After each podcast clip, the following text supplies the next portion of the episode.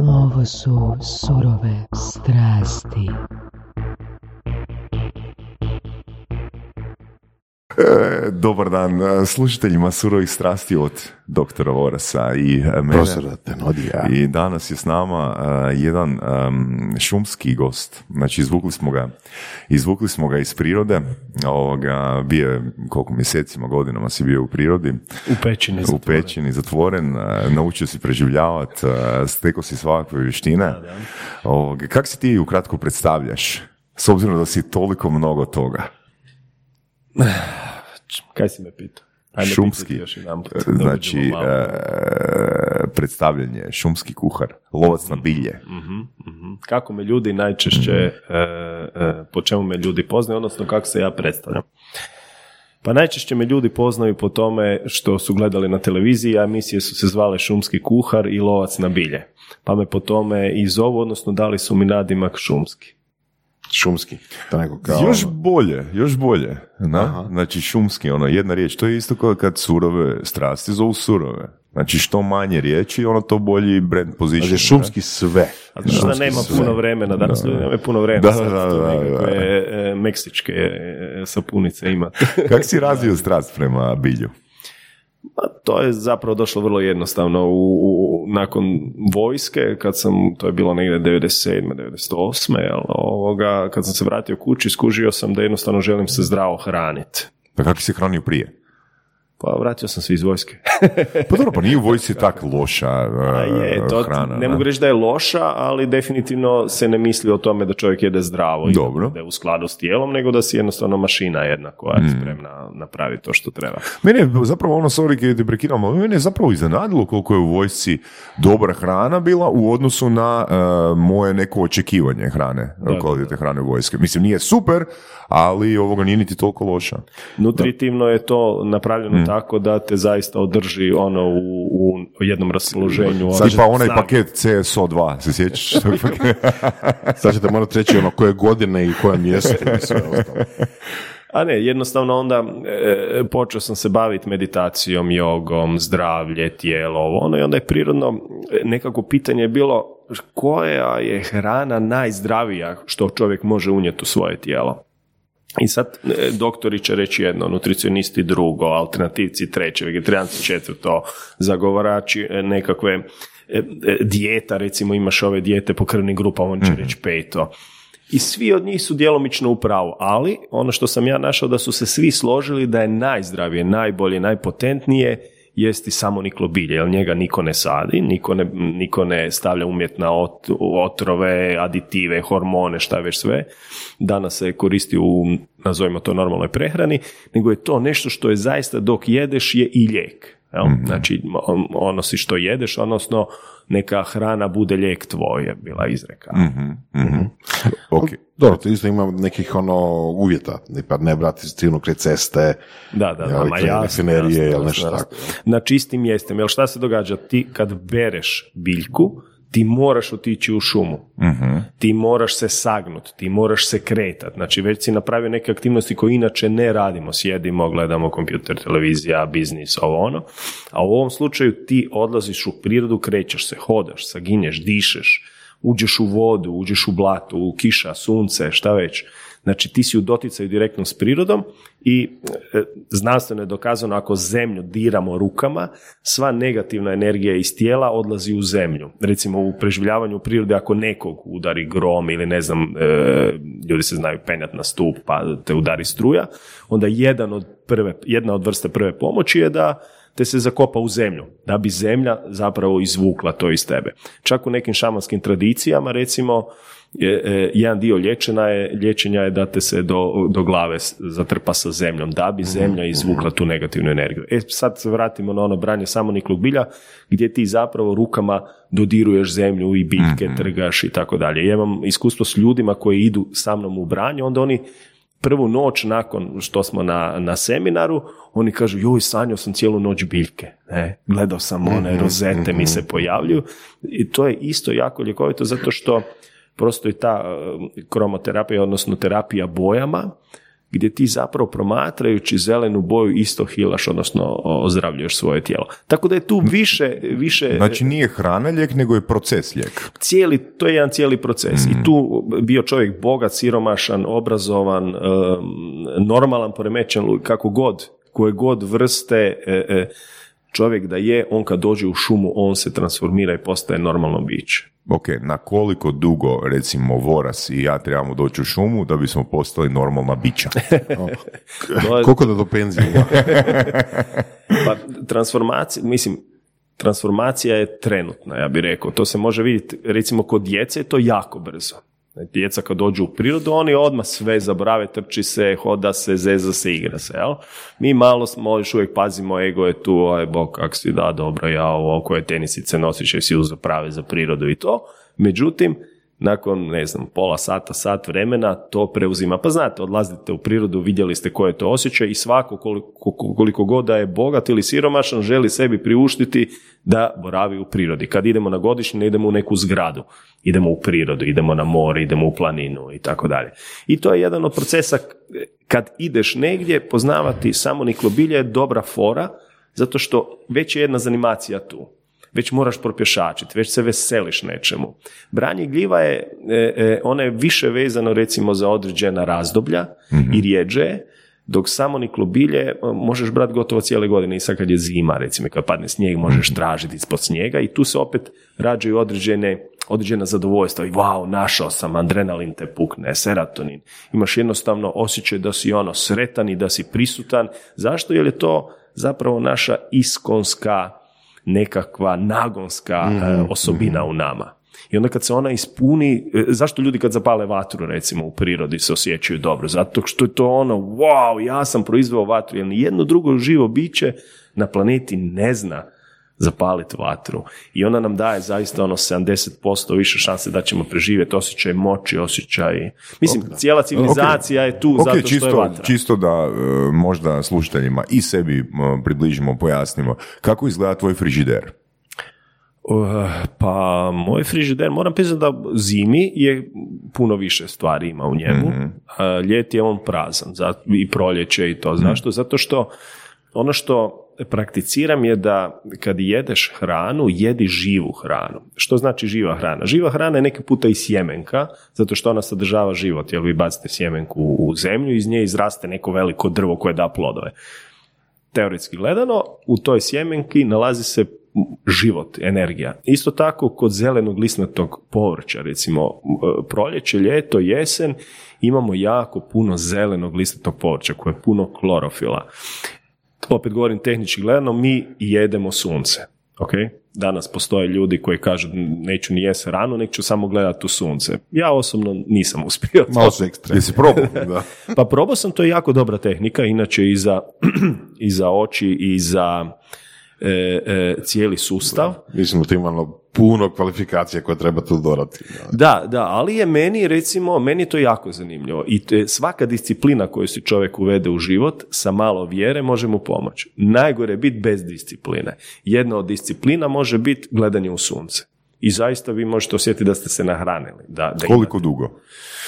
Pa recimo ja sam prakticirao, i- uvijek se podiže po minutu, dvije, ali ja sam prakticirao oko 20 minuta ujutro tih, jer kasnije nakon što izađe to bude prežestoko za oči, onda imaš pola sata još onak, dok žmiriš vidiš ga, ne? Da, E, ok. super rečeno. Znači nije ono idete u podne kada je najjače sunce i gledajte. Znači, Ne, ne, ne, ne. Znači uh, sunrise, odnosno je li, Da. izlazak, zalazak sunca. Izlazak, izlazak sunca je najbolji zato što on ima najčišću tu energiju i ima onako daje ti to za dan. Zalazak sunca zna neki puta iscrpit, neki puta, jer nije, to je energija vodi u smrti, tamu, da kao- vodi u tamu i to, međutim isto je dobro, ali ne, preporu- ne preporuča se toliko kao hrana, jel, u tom smislu. Ali vratimo Za se na našu, samo za našu, za Da. na- ne, nećemo još, čekaj Nećemo, za, našu, e, za našu pragmatičnu publiku, koji su benefiti e, sun gazinga? Pa prvo, usto si rano ujutro. Ok. Ok. To je Dobro, benefit dobro, jako velik. E, Druga stvar, ti si 20 minuta meditirao. Znači ti si e, morao zaustaviti svoje misli, moram ovo, moram ono, nisam nazvao, trebam poslat, napraviti, e, doručak, jedemo. Znači sve si zaustavio i gledaš u sunce. Treća stvar je da je to tišina, vjerojatno to radi su u tišini i negdje u prirodi. Možda ja neki put sam e, i to iz sobe, ono, kroz prozor gledam, mi baš soba gleda na, na istok i onda onak gledaš fino i baš je meditativno, jako lijepo. I u tom vremenu ono što je za psihu jako interesantno, ti, tvoja psiha nekako kao da počne voljeti više život, divit mu se, jel? Jer većina ljudi koja ne gleda u sunce, uopće nije svjesna da sunce izlazi. Mi smo već u problemima, ne divimo se tom izlasku. I sad, taj prvi benefit koji ja uvijek kažem je taj psihološki benefit koji ti zaista, wow, ono, sunce izlazi, ja gledam, hranim se. Da li to stvarno hranjenje ili nije, meni je to u tom trenutku manje bitno. Meni je bitno da sam se ja ustao, imam jednu prekrasnu praksu i da gledam sunce koje izlazi, imam takvu priliku koju većina ljudi ima, ali ju ne koristi. Sviđa mi se u biti tvoj, tvoj stav, tvoje definicije u biti da li to stvarno je tak ili nije, ono, prepoznaje, prepoznaješ svoje benefite. Da. Čisto iz jednog ono drugog okvira. Nije bitno nužno da li smo mi tu knjigu pročitali u jednom danu ili u dva dana ili u mjesec dana. Znači puno je bitnija ta navika ono našeg fokusa prema nečemu što ono, nam stvara, ajmo reći, neku dobru naviku s kojom ne možemo fulati. Tako da, mm. ja osobno koji nisam nikad uh, zurio u sunce, uh, mogu ovog razumjeti te benefite koje si spomenuo. Pa Za sad nisam zurio u sunce. Pa mislim da jeze čak, ali na plaži. ne, moguće, da, da. da. E, I sad kad dodaš da to sunce, zapravo možeš, evo recimo, jest ujutro, a možeš ga jest cijeli dan. Kroz šta? Ono prvo što dotakne je biljka. E, list biljke, klorofil se stvara i to je prva i najbolja energija koju možeš je zeleno lisnato povrće, znači ono što raste iznad zemlje, hvata prve zrake sunca, živi od toga, e, ima snažnu energiju rasta, prosperiteta, hranjenja, ti unosiš zeleno lisnato povrće u sebe. Ili još bolje, za one koji poznaju e, zelene kašaste sokove, možda raditi nekakve smutije, ili još bolje cijeđeni sok. E za to treba imati onaj e, za hladno prešanje da si čovjek napravi mhm. recimo 2-3 deci zelenog soka ujutro. To je nešto što ja ne mogu sprediti s ničim što čovjek može pojesti. Znači, ja sam stvarno istraživao zdravu hranu, ima restorane, na festivalima radio, pričat ćemo o svemu tome. Mhm. Uvijek sam bio fokusiran što je top što je najbolje ono što... Mo- e, najbolje od svega je zeleni sok koji je hladno prešano cijeđen hmm. od biljke koja je divlja i ubrana u prirodi. Znači, to je... Ono Isti dan da. Da, što manje e, e, stoji, što je prije... Znači, vi kad jedete jabuku, možete primijetiti za ljude koji su malo senzitivniji, otrgneš jabuku sa drveta hmm. i jedeš ju kako ima drugačiju energiju od one koja je odstajala. Zašto? Jer je bila povez, povezana zapravo sa životom, sa zemljom i još je živa. Jel? To je taj mm jedimo živo. Ljudi odmah kažu, aha, dobro, dobro, kaj to znači da ćemo žive janjce morati jesti. Ali zapravo mesna prehrana, mesna prehrana po meni nije ništa drugo nego samo jedenje e, e, energije iz treće ruke. Da. Jer je, jer je nekakva krava došla i pojela je ono lišće i to energiju odnijela u svoje tijelo. Ne? I onda vi dođete i pojedete zapravo energiju iz treće ruke. I zato je uzrok bolesti najčešće po statistikama zapravo prehrana, odnosno nezdrav prehrana, odnosno mesna prehrana. Kad kažeš zeleni sok, to je random bilje zelene boje ili ima nešto specifično što misliš? Pa, bilje zelene boje, da. Znači, znači kao od blitva, recimo, blitva i špinac, samo ovdje imaš koprivu, kostriš, takve stvari, stolisnik mhm. ili štavelj, kiselice, znači mhm. veliko zeleno lisnato povrće ili sljez, recimo. Znači, takve biljke koje imaju e, e, u sebi soka, a i da su zelene. Mhm. Što misliš onda o čajevima? Kad si spomenuo te biljke, većina njih se koristi nekom obliku za čajeve, odnosno čaj od njih. E, neke biljke koristimo kao čajeve u sušenom obliku, neke možemo i u svježem, neke možemo ubrati odmah ako recimo cvjetovi stolesnika pa napravimo izvrstan, brutalan čaj, ali za neke je dobro da se osuše jer postoje određeni, e, e, određene vrijednosti koje nisu dobre da mi unosimo organizam, a one se zapravo dehidracijom, odnosno laganim sušenjem ekstrahiraju iz same biljke. I onda nam ostaje samo ono što je e, e, dobro za naš organizam. Tako da preporučam naravno čajevi su ono, to je brutalna, brutalna. Ali ipak radije bi zeleni sok svježe cijeđen nego čaj. On je najbolji. Ok. On je najbolji. I to je recimo, možete vidjeti, ja sam malo istraživao, ima dosta kad ljudi kažu joj izliječila sam se prehranom, pogotovo kod težih oboljenja tumora i, i, i takvih stvari, onda kad proučavate onda vidite da su ljudi uglavnom unijeli te zelene sokove u teške oblike, kad su stvarno ono čuda je se desila, uvijek je tu negdje bio neki zeleni sok od neke biljke, sad da li ove divlje možda rijeđe, ljudi baš nemaju naviku, niti to možeš kupiti na tržnici u velikoj količini, ali su cijedili, ne znam, blitva, špinat, ono što mogu naći, kopriva je često puta bila spominjena. Kako je e, išao taj proces, ono, ta tranzicija kod tebe e, između vojske i odluke da ono, dominantno se hraniš na taj način? Jesi prvo išao istraživati? Pa ja sam i prije, i prije vojske i prije svega sam se ovaj, uvijek, još kao mali, imao sam doma jednu knjigu debelu, ono, ogromna najveća knjiga, Vasa Pelagić, neki srpski narodni učenjak, 1800 i neka, i unutra je bilo jako puno tog bilja. Ne, e, e, e, nacrtano ili je bilo naslikano, ne da, naslikano onako kao rukom, ne? I on je govorio, ja gledam, 1800 i neka, a tako je mudro govorio zapravo o, o životu. I on sam nije bio svačen u to vrijeme, kasnije on proglašen nekim svecem ili šta ja znam, ali mene je to tada već zainteresiralo da ja kao imam svoj neki, više ja bi se mogao s time baviti biljkama, ne. I onda sam naravno u međuvremenu zaboravio, te kasnije sam se e, sjetio kako je to zapravo uzrokovalo moju nekakvu, da. E, e, da, imao sam to usađeno ili kao mali, uvijek bi, znaš, ono, interesirate što je u toj najvećoj knjigi u, u, u, kući, što se to unutra ima. I onda kako sam to čitao, vidio sam, pa bože mili, toliko biljaka, to je lijek za sve bolesti, ne. Lijek, on ne samo lijek, nego možeš sve, sve. Da, u preventivi možeš koristiti, wow. I onda nekako, ok, prođeš taj neki, neki dio tineđerstva, izlasti, zezancija, ovo ono, i, ali mene uvijek mučilo ono, ko je taj smisao života, ne? I onda sam prihvatio se malo te, te meditacije, joge, ovog onog, iako sam bio i ili jesam kako god i vjernik i ono, govorili su mi uvijek joj joga, to je nešto, pogotovo u ono vrijeme, zamislite prije, ne znam, 25-30 godina, ti se počneš baviti jogom, izgledaš ko, ne znam, ninja, ono, ne, to je čudno izgledalo. Čekaj, u Hare Krišnova si bio, je li tako? Da, i živio sam u hramu, odlazio sam u Indiju, bio sam na Himalaji. Jesi se našao, jesi se našao u Indiji? I Kako u misliš Jesi se našao? Mo, našao sam se ja ovdje. Čeo pričati malo o tome?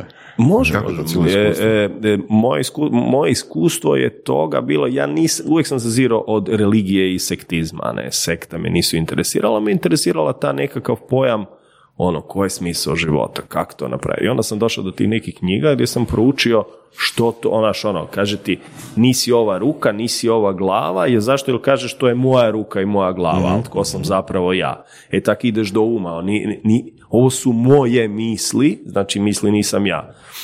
I to me jako privuklo i ta filozofija zapravo u pozadini je naravno nekakav hinduizam bio, ali oni su isto tvrdili, gle, mi nismo ni sekta, ni samo se čudno oblačimo, ali zapravo filozofija je bila jako duboka. Jel to znači da te više privukao taj lifestyle nego religija? Ne, lifestyle mi je bilo onak kad uđeš u jogu i kad se počneš baviti s time, teško je da, da ne naletiš na Hare Krišnu. Jel? I ono što je mene interesiralo kod njih je ono što i danas ja radim, a to je da ljudi su radili nekakve strogosti.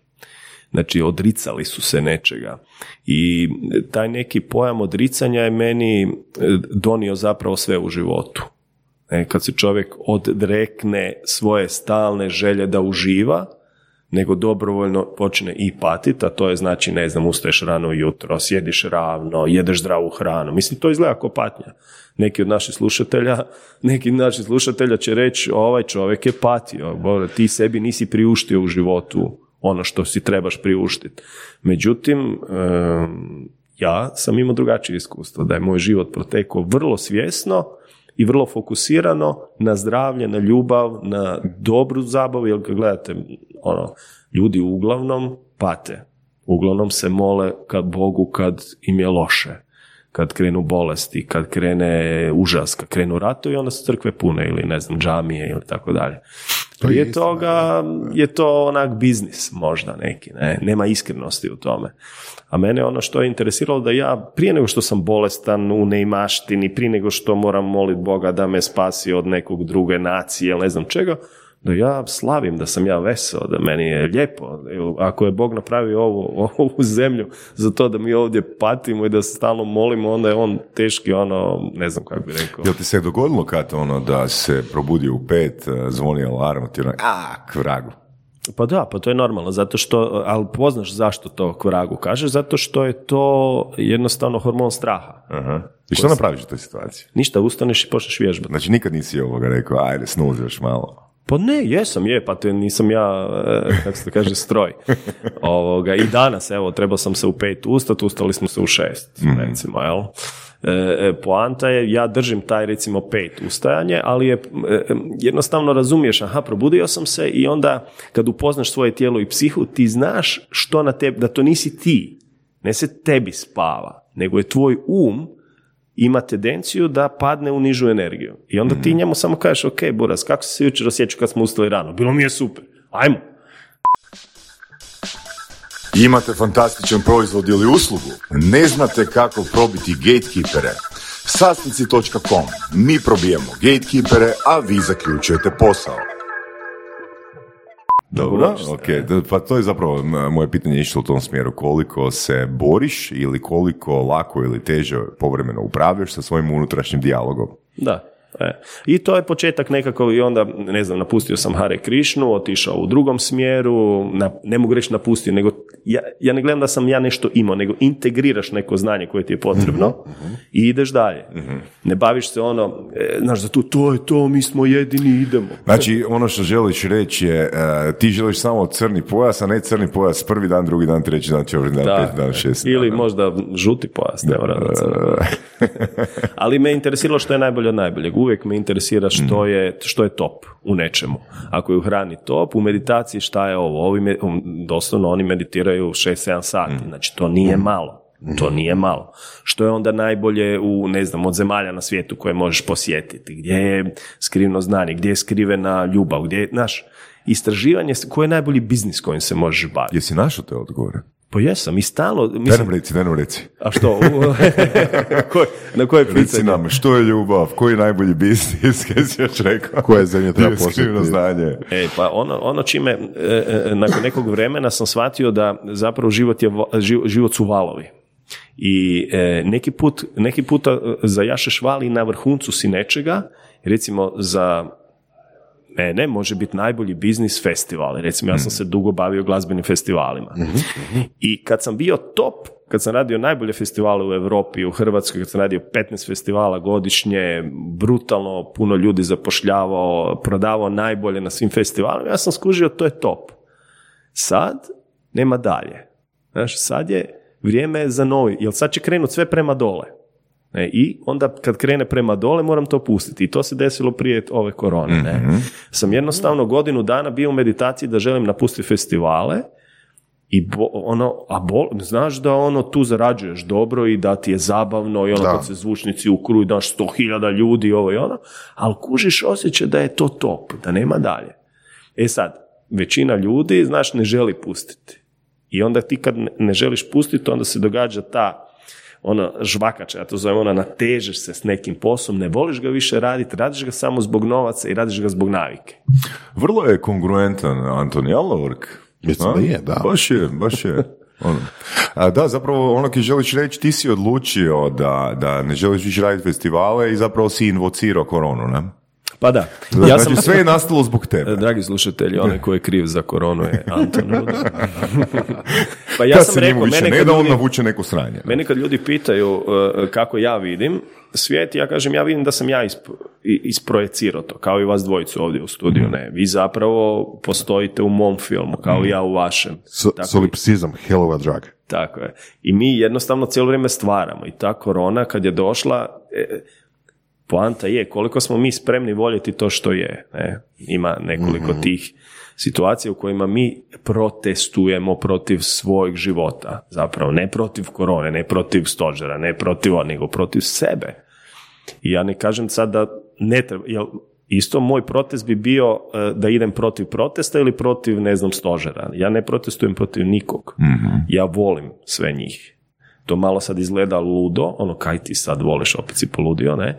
Ne, nego jednostavno to je moj, ja mogu odabrati ili ću ono biti lud zbog toga što se događa ili ću jednostavno živjeti svoj život najbolje što mogu, makar se dogodilo najgore to su neke zajedničke crte i, i zen nekako ono budizmu i stoicizmu mm. pa im nekim ono malo više filozofskim dijelovima krišćanstva isto tako. Znači ono prihvati ono da im snage da prihvatim ono što ne mogu promijeniti jel u tom smjeru to ide jel da? Pa sve, sve te nekakve filozofije koje danas možemo reći možemo pronaći u nekakvom osobnom napredovanju, nešto što nekakav Tony Robbins govori ili nekakve, nekakvi ljudi koji nas uče nekakvom životu, biznisu i onom, su zapravo imaju nekakvu početno stanje u nekakvoj religijskoj misli. Jel? Gdje se nešto stvaralo i gdje se nekako pro, život pokušao shvatiti. Jel? Tako sam i ja svoju religijsku misao imao nekad u, u hinduizmu. Ne? I onda sam napustio, sam shvatio da da je to isto bilo top. Dođeš do top i mm. onda ako ideš dalje samo pada, ne? Znaš kaj te želim pitati, Antone? Evo, mislim, s obzirom da si izučavao i ideš do tog topa, jesi se ikad susreo sa scientologijom u literaturi? Pa jesam, ali e, e, e moja detekcija, kao recimo mm. imaš nekoga ko e, proučava, ne znam, vodu, imaš stručnjake za vodu i onda on uzme, evo ja ću malo popiti vodu. To je to, takozvani water sommelier ili kako se on da, zove? Da, water sommelier. I on kaže, mm, ne, nije ovo dobro. A tebi super, ne? E, poanta je tako i ovo. Ja danas kad proučavam religije ili gledam različite pokrete, sekte ili udruženja, vrlo brzo po par stvari, kao recimo FBI, CIA ili naša policija imaju nekakav body language koji oni znaju proučiti. Ne? I vi jednostavno prema tome kako se ljudi ponašaju u kratkom roku možete shvatiti do kamo to može ići. Ovo nije za mene. E, proučavao sam, nije za mene i, i, ja ne mogu reći da možda malo geoistično izgleda ono, nije za mene zato kad ja kužim da to nije za mene. Ne, ne, ali mislim, ok, što je to to što nije za tebe? Pa bilo kakva vrsta e, mi znamo, Dobro. a drugi ne znaju. Ok. Ali to velika većina religija propovjeda. Mora zato da bi, da bi opstala. Jer ako ti, doz, ako ti kažeš, ali oni znaju, ti gubiš sljedbenika. Aha, onda sljedbenici, a sljedbenici su većinom, e, kako bi rekao, ograničeni određenim spoznajama, onda oni jednostavno moraju ući u šemu ono to, ja znam, drugi ne znaju, spašen sam, nas samo 150 tisuća je spašeno, buraz drugi niko. znači, i samo nas troje ovdje znamo, o čemu pričamo, ovi vani nemaju pojma. Al, ok, evo sad ću ja dati možda kontroverzan komentar za nekoga ko nije čitao i fakat se ne mogu točno sjetiti uh, sadržaja knjige, mislim da je prošlo nekih 7 godina, ali meni je, ono, knjige od Hubbarda su mi bile common sense. Pa je, ali gledaj, gledaj kroz, kroz vrijeme, mm. kad nešto prakticiraš, uzmi jedan, svaki dan vježbaš, uzmeš jedan video ako ćeš vježbati po tim vježbama. Tebi će to, priroda našeg uma je takva da kad nešto spozna, on mora ići dalje. Mm. Ja sam nešto spoznao i moram ići dalje. I ja gledam kome vodi dalje. Ok, ok, ajmo malo po tome. Da. možda će slušateljima biti jasnije ako sad ne referiramo se na knjige, nego ajmo se fokusirati na onaj film The Master. Na, ako ste gledali film The Master i po, postoji scena, uh, to je navodno po Hubbardu uloga, na, um, kak se zove, onaj Philip Seymour, uh, glumac koji ga glumi, uglavnom je i Joaquin Phoenix, znači oni ga navode da on mora hodati od vrata do prozora, od vrata do prozora, od vrata do prozora, od vrata do prozora. Ko navodi koga? Uh, Hubbard, pod navodnicima, taj Seymour, ono, znači, i poanta čovjeka, mislim, čovjek se ponaša u skladu sa svojim vrijednostima, što bi značilo da čovjek mora imati određeni ishod iza svojih ponašanja. E sad, znači, poanta te scene je iz mog kuta gledanja u tome da maknemo ono što si ti rekao malo prije, da maknemo taj ishod i da maknemo taj why, da maknemo taj zašto. A drugi ishod e, te scene po meni je to da e, vidimo koliko smo mi imuni na provokacije.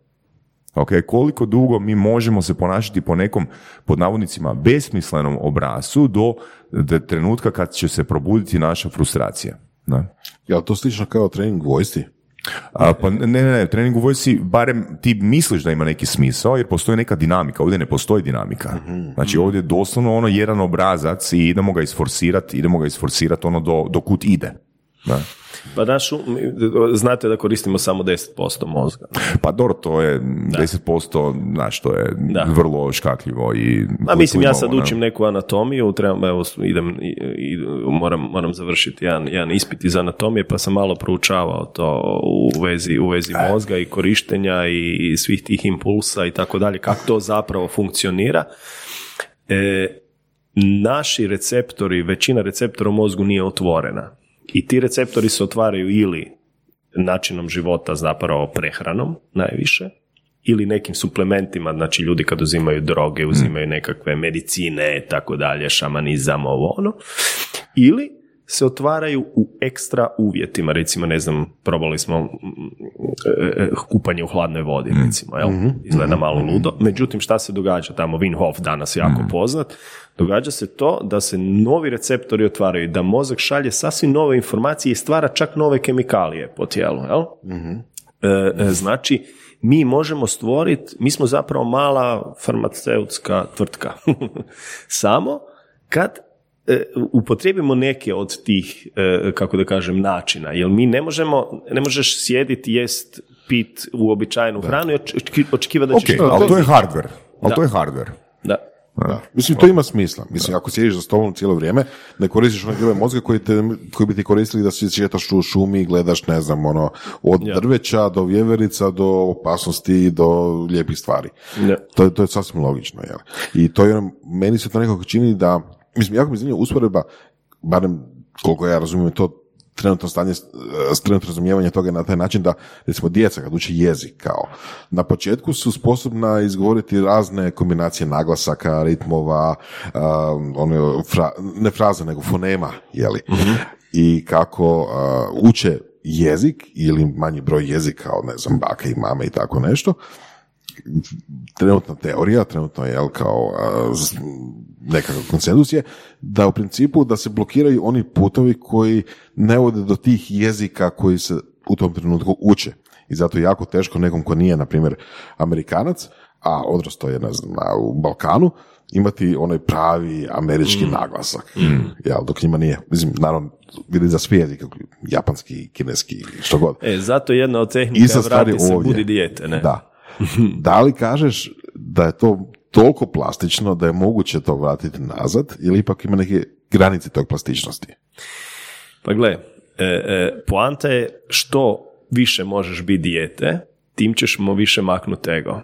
Štim, što više možeš biti dijete, tim ćeš više proizvest slobode unutar uma, kako bi rekli. To je znači, nas ono što interesira je sloboda. Kako neko sjeća slobodu? Kad popije alkohol. Zašto? Jer se probu- e, e, nešto se probudi, a nešto se zatvori u mozgu. Jel?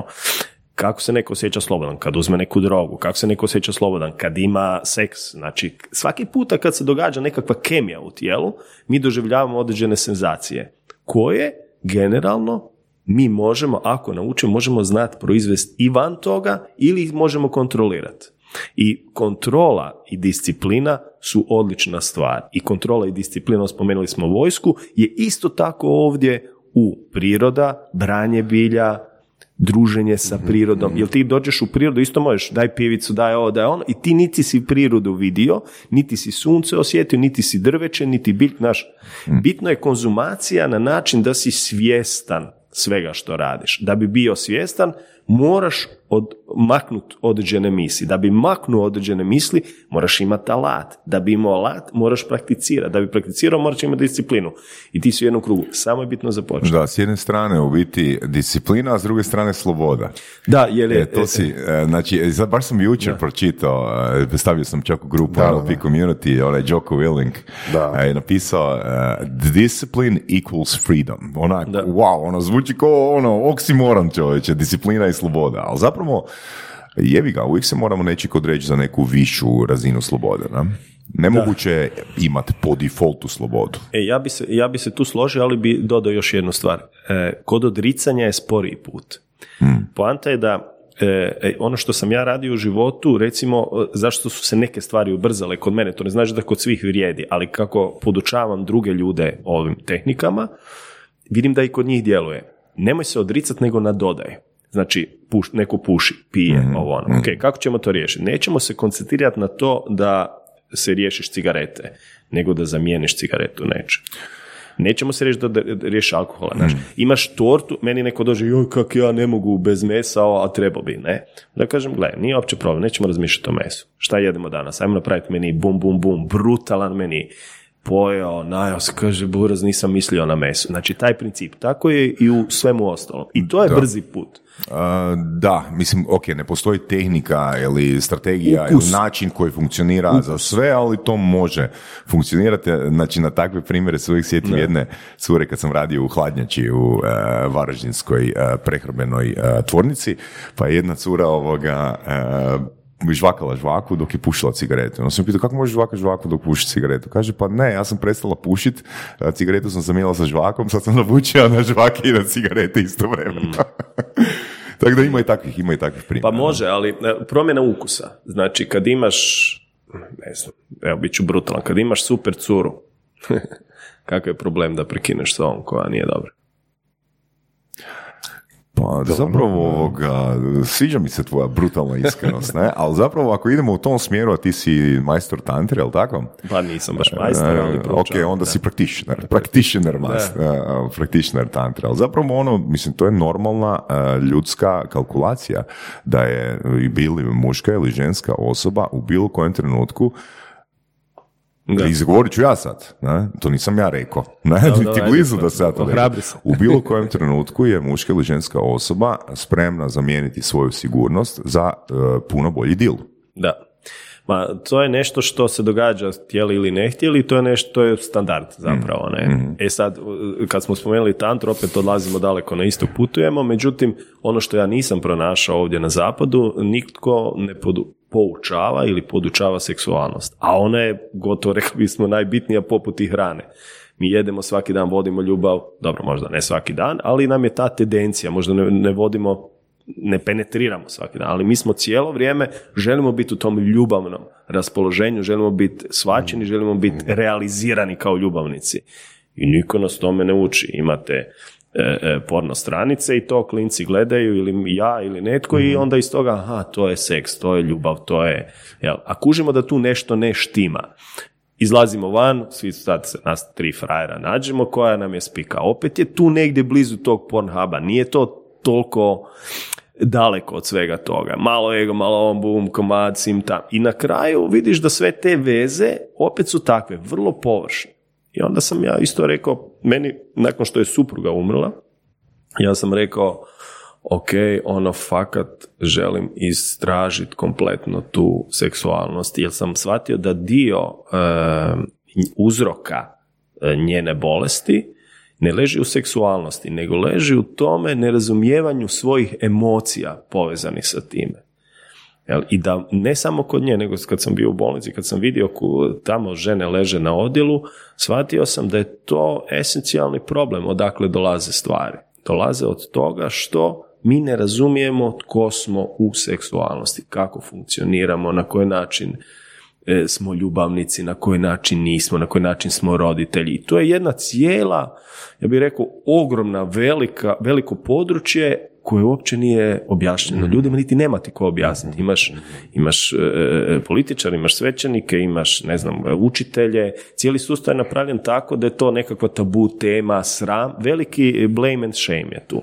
E. Mhm sram i krivica, ne, ljudi se osjećaju krivi, krivi, da nešto ne pogriješe, da nešto ne izgube, a cijelo vrijeme ispod površine se cijelo vrijeme je kaos zapravo, ne, ljudi nisu u sretnim vezama, stalno se rastaju, sastaju tuku, e, djeca idu, ne idu, škola, znači kaos. Kao. Što misliš, da li to pridonosi tome što obitelji više nisu velike i nisu zajedno? Jel, čitao sam primjer u srednjem vijeku da je bilo običajno, čitao zbog ekonomskih razloga da cijela obitelj od 7, 8, 9, 15 ljudi živi pod istim krovom, mama i tata jeli, su u krevetu, tamo vode ljubav, djeca tu ne znam, spavaju ili ne spavaju ili slušaju. Pa ima nešto simpatično u tome, ima nešto, ali nije, mi danas živimo u najboljem vremenu, vremenu ikad.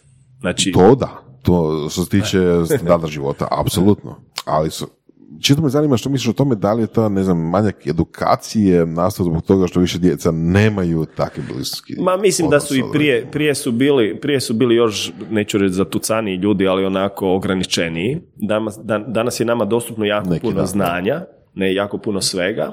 E, dvije, dvije su smjernice koje idu. Kad imaš jako puno znanja, zabrazdiš u svačemu. Kad imaš malo, onda se koncentriraš. Zašto su, ne znam, ja idem sad u prvom mjesecu u Peru, zašto tamo ti šamani tako jednostavni, tako slatki, tako ono divni, kad ih slušaš kako pjeva, uopće ne razumiješ što ti ljudi pjevaju toliko lijepo, ne? Zato što žive jako jednostavno, fiksirano u jednu, dvije, tri stvari i blizina ljudi takvih jako je okrepljujuća za nas, koji smo stalno s ljudima koji nose jako puno stvari u umu. Tako i ovo, e, prednost bivših vremena je bila to što su ljudi radili jednostavne stvari, ali živjeli su puno lošije nego mi, To da. puno manje svjesni, mislim, ko- još, jedna, još jedan komentar na ovo što si ti rekao, ok, ne radi se o srednjem vijeku, radi se možda ono, o prošlom stoljeću, o prvoj polovici prošlog stoljeća, postoji jedna knjiga Red Queen, Black Queen, ti si možda Boras čitao, možda si i ti, Antone, čitao, uglavnom napravljeno je veliko, ono, fakat veliko istraživanje, ono, ne sjećam se brojke, ali u, koliko je velik bio uzrok, ali fakat je bilo veliko, na obiteljima koji imaju četvero plus djece. I utvrđeno je da uh, 75% obitelji imaju barem jedno dijete koje nije od muškarca koji je član, glava obitelji. Statistika, a? Da, da. da, pa, pa moguće. No, to je da, to je cijeli poštara. paralelni ono... To je u biti onaj odnos lover and provider. Ne? Da, da, da. Da, ja nisam osobno ni za, ni za eh, monogamiju, ni za poligamiju, niti za, ne, ne, nisam, kako da kažem, ne, ne idem sa nekim plakatom, niti sam protiv nečega. Više sam za to da ljudi zaista budu svjesni da, i da budu iskreni. E sad, ta iskrenost je ono koji volim te, jako prodana, ono, ne, ja sam iskren. A što znači biti iskren? Iskren znači ono što smo prvo dotakli, a to je disciplina. Ti ne možeš biti iskren ako je tebi um poremećen, ako si ti uznemiren. Ti kažeš nešto, misliš drugo, osjećaš jedno, kažeš treće, ideš ovamo, želiš ono, bez discipline, bez e, e, meditacije, bez ufiksiranosti, bez jednostavnog života, teško je biti iskren. Pa dobro, ok, ali recimo ti sa svojom disciplinom, uh, ono, zajebano gradiš svoj ego. A s druge strane koristiš disciplinu da unišiš svoj ego. Pa poanta je da to, to radi se, kako bi rekao, to ide samo po sebi. Jer ti si na valu života. Znači ja ono što vjerujem, vjerujem je da uvijek postoji viša inteligencija, neka koja brine, da ja nisam sam u svemu ovome i da nisam izgledam i sve kak ja iskreiram, tak će biti. Vidim da u većini stvari u životu, a to su krucijalne stvari, da postoji neko, znaš ono, kad kažeš, pa kako baš se sad dogodilo, pa kako baš to, vidi koje čudo, ne? Znaš ono, ne znam, daću primjer, ne znam, imam troje djece, svi su rođeni na isti dan. 23. u mjesecu. Znači, to je jedan naprema... U istom mjesecu. Ne, u različitim mjesecima, ali 23. Bilo bi jača priča. Da Bilo bi jače to. Ali hoću reći, i onda ti gledaš kako je to moguće, ne? I sad to je nekako čudo, ne? Onda imaš gomilu čuda, baš da taj dan se desi to, pa ovo, pa ono, pa gledaš di je horoskop, ti svim tam, a zapravo postoji viša inteligencija, da li je to moja, da li je to Božja, da li je to svemir, da li je to ljubav, šta god, koja se tu nekako uvijek uplete i nešto se dogodi izvan tvoje kontrole i želje. I na kraju opet shvatiš, pa to je bilo dobro za mene. Neki put se borimo protiv Ok, toga. dobro, ok, ajmo ovak. Znači, kako možemo biti sigurni da naši filtri nisu naštimani na traženje e, čuda? E, da nisu naštimani, pa trebaju biti naštimani. Pa to govori, znači, znači imamo ono... Da, da, da, da. Mi tre, mi, Placebo. S, je- s jedne strane, e, e, mi ne, ne naštimani, ja kažem ovako, otvoreni smo ne? za čuda. Otvoren si. Kad nisi otvoren za čudo, nećeš ga vidjeti. Ali ako si otvoren za čudo, da. onda ćeš u bilo čemu vidjeti čudo. E, Je, može, e, čuda može sad opet e, gradirati. Može biti čudo tipa da se samo diviš nečemu, pa ono, wow, kako je divno, baš je čudo, ne. Ali što je pravo čudo? To je inter... Znači, meni je pravo čudo kad je- osjetim da je neka intervencija bila. Da ja nisam to mogao... Kako ćeš validirati intervenciju? Pa na način da gledaš koja razina je te intervencije. Znači, ne znam, može biti čudo to što, ne znam, evo naš mikrofon radi sad, ne, a nije radio i cijelo vrijeme je dobar. Ja mislim da je onda Voras čudo. Voras, ti si jedno veliko čudo. Ali recimo u autu, auti, ne znam, voziš se, ne, i toč, da, si, da si samo malo brže išao, vide bila je neka nesreća, bum, ti bi naletio, ili ne znam, vlak bi te, ili nešto, ne, tu, tu je malo već sad Ne, veća mislim, super intervencija. je, super je prepoznao takve trenutke, reći ono, hvala Bogu ili ono, lucky me i tak dalje, ali mislim da svaka osoba em, ima takvu situaciju neovisno o tome koliko je inteligentna ili koliko je svjesna neke više inteligencije ili Boga, na? Pa ja, ne, ja nisam upoznao čovjeka. Samo što u takvim situacijama koje, i, po- koje povuku neki emotivni respons, gdje ti je bio ono skoro pa ugrožen život, njih ćeš se, njih se sjetiti jer je ono, bila je povučena emocija. Ali takvih situacija se, ja mislim, kroz dan, kad je osoba, znaš, to je podsjeća na jedan primjer. Kad sam sad znao na seminarima zajebavati, ono još kad sam a, imao onak 25 godina, pa bi održao neko predavanje i onak bi doslovno izmislio. Rekao bi ja sam vam sad u glavu stavio jedan program i sutra će vam se dogoditi e, nešto ovoga što istupa iz okvira. I onda su mi se ljudi javili i pitali su me kako si znao. Response expectancy. Tako je, tako je. Da. Da. Mislim, druga stvar je u tome što cijeli dan možemo ići i, i ne biti svjesni čuda pod navrecima, jel, na primjer, šta ja znam, prođeš ispred zgrade, e, ne znam, e, neko gore, gore zaljeva cvijeće, padne mu Da, ono, da. lonac, lo- lončić ili kako već, jel, zdjelica sa cvijećem, taman te promaši, jel? Mm. Ali zapravo ti to nisi vidio, ti si još od dalje. Znači, jel to za tebe čudo ili nije, ti nisi percipirao da te promašio ovaj lonac sa cvijećem. Da, da, da. Ali, Ali ne, ne, mislim, definitivno je dobro biti u tom, uh, u tom Pa, mindsetu, mindset je, mindset je super, mindset je ono. super. Pa recimo kad se povu... ako s tim mindsetom opet otiđeš ovo čime se ja bavim, znači ti si u prirodi, ti si u miru, ti si u tišini, ti svaki dan hodaš, bereš biljku, kupaš se u hladnoj vodi, e, komuniciraš na nekakvoj ljubavnoj razini sa prijateljima, sa poslovnim partnerima, ovo ono, ti nisi u toliko u rizičnom momentu gdje ćeš ti doživjeti ta velika čuda, onda počneš doživljavati čudo, wow, kako ovaj cvijet raste.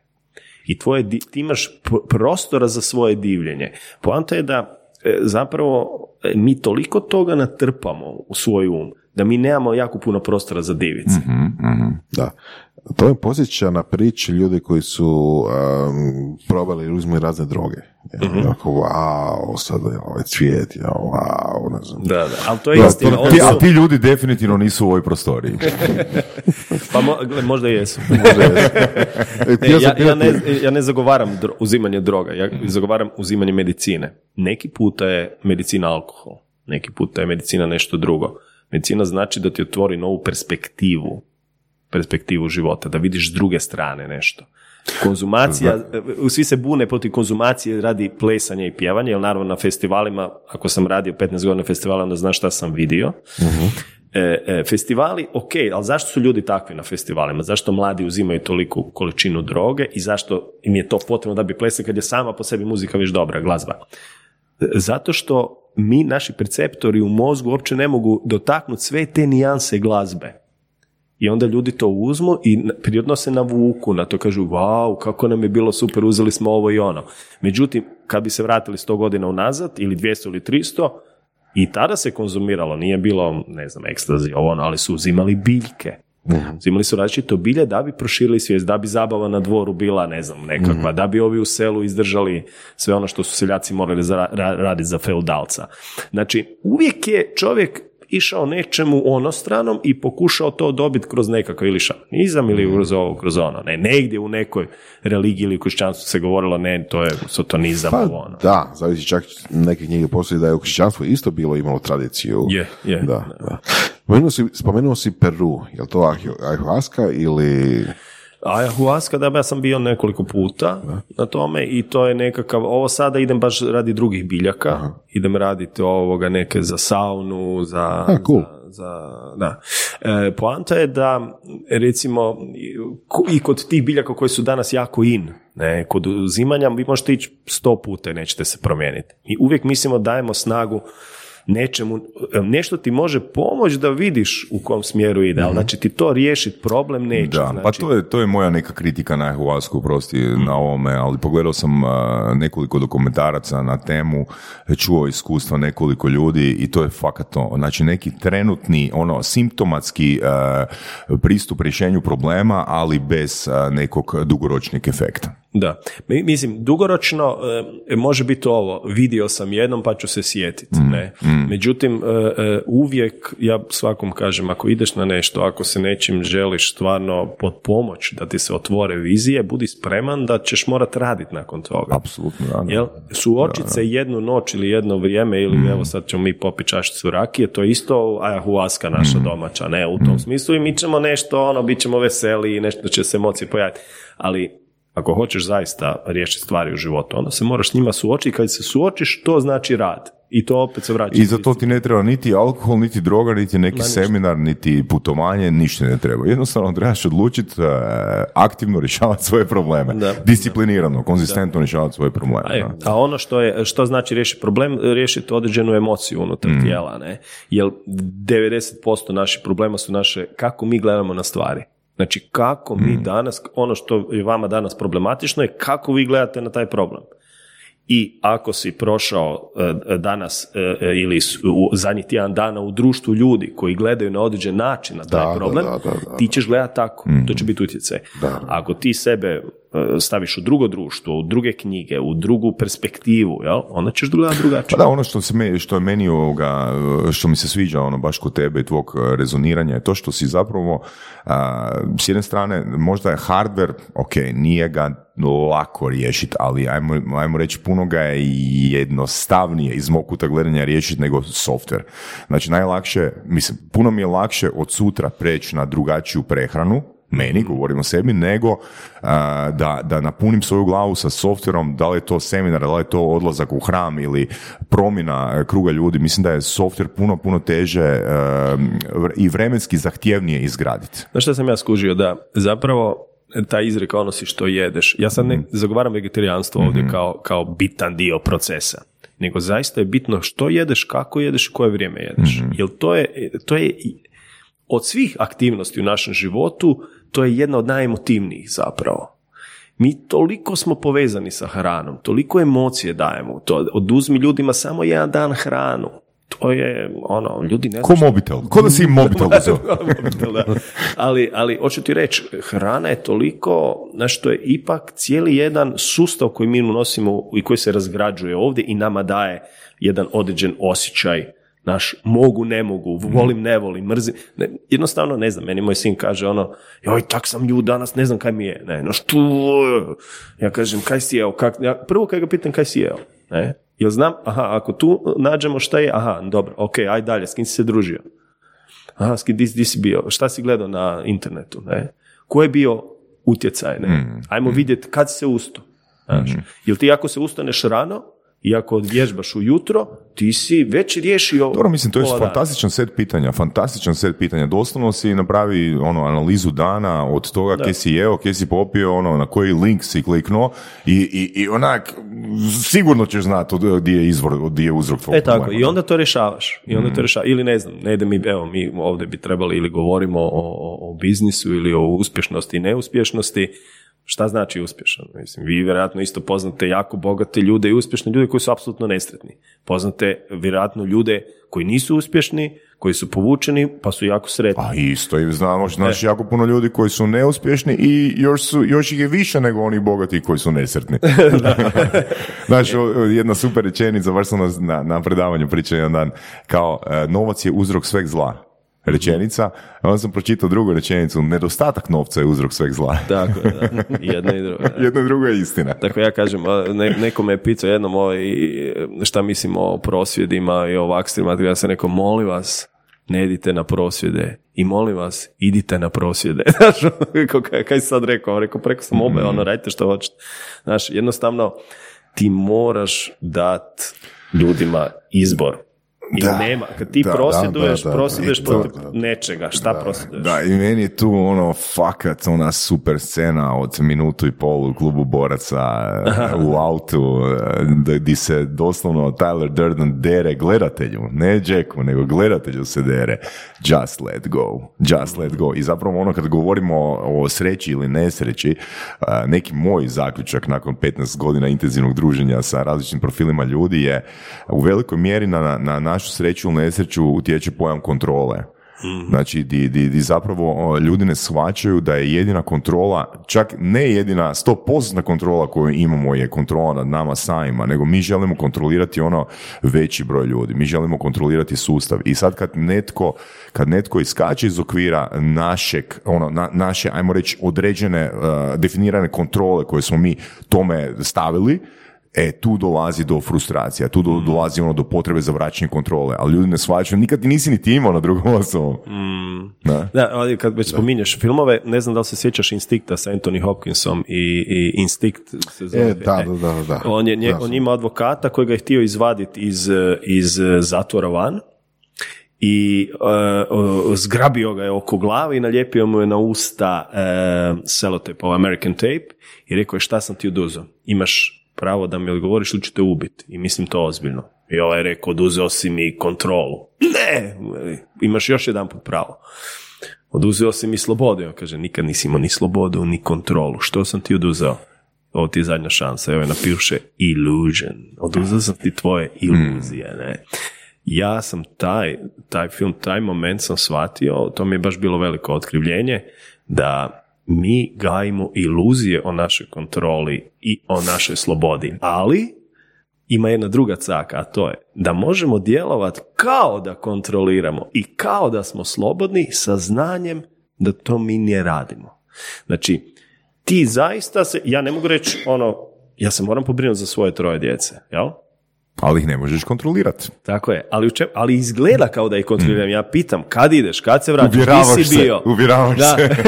ali to je, to je, šta je to? Jer onda oni osjete, ovaj čovjek je zdrav. Zašto? Jer on mene pita kad si bio ideš, on glumi određenu kontrolu i on nije lud ako to ne može iskontrolirati ono što se roditeljima događa.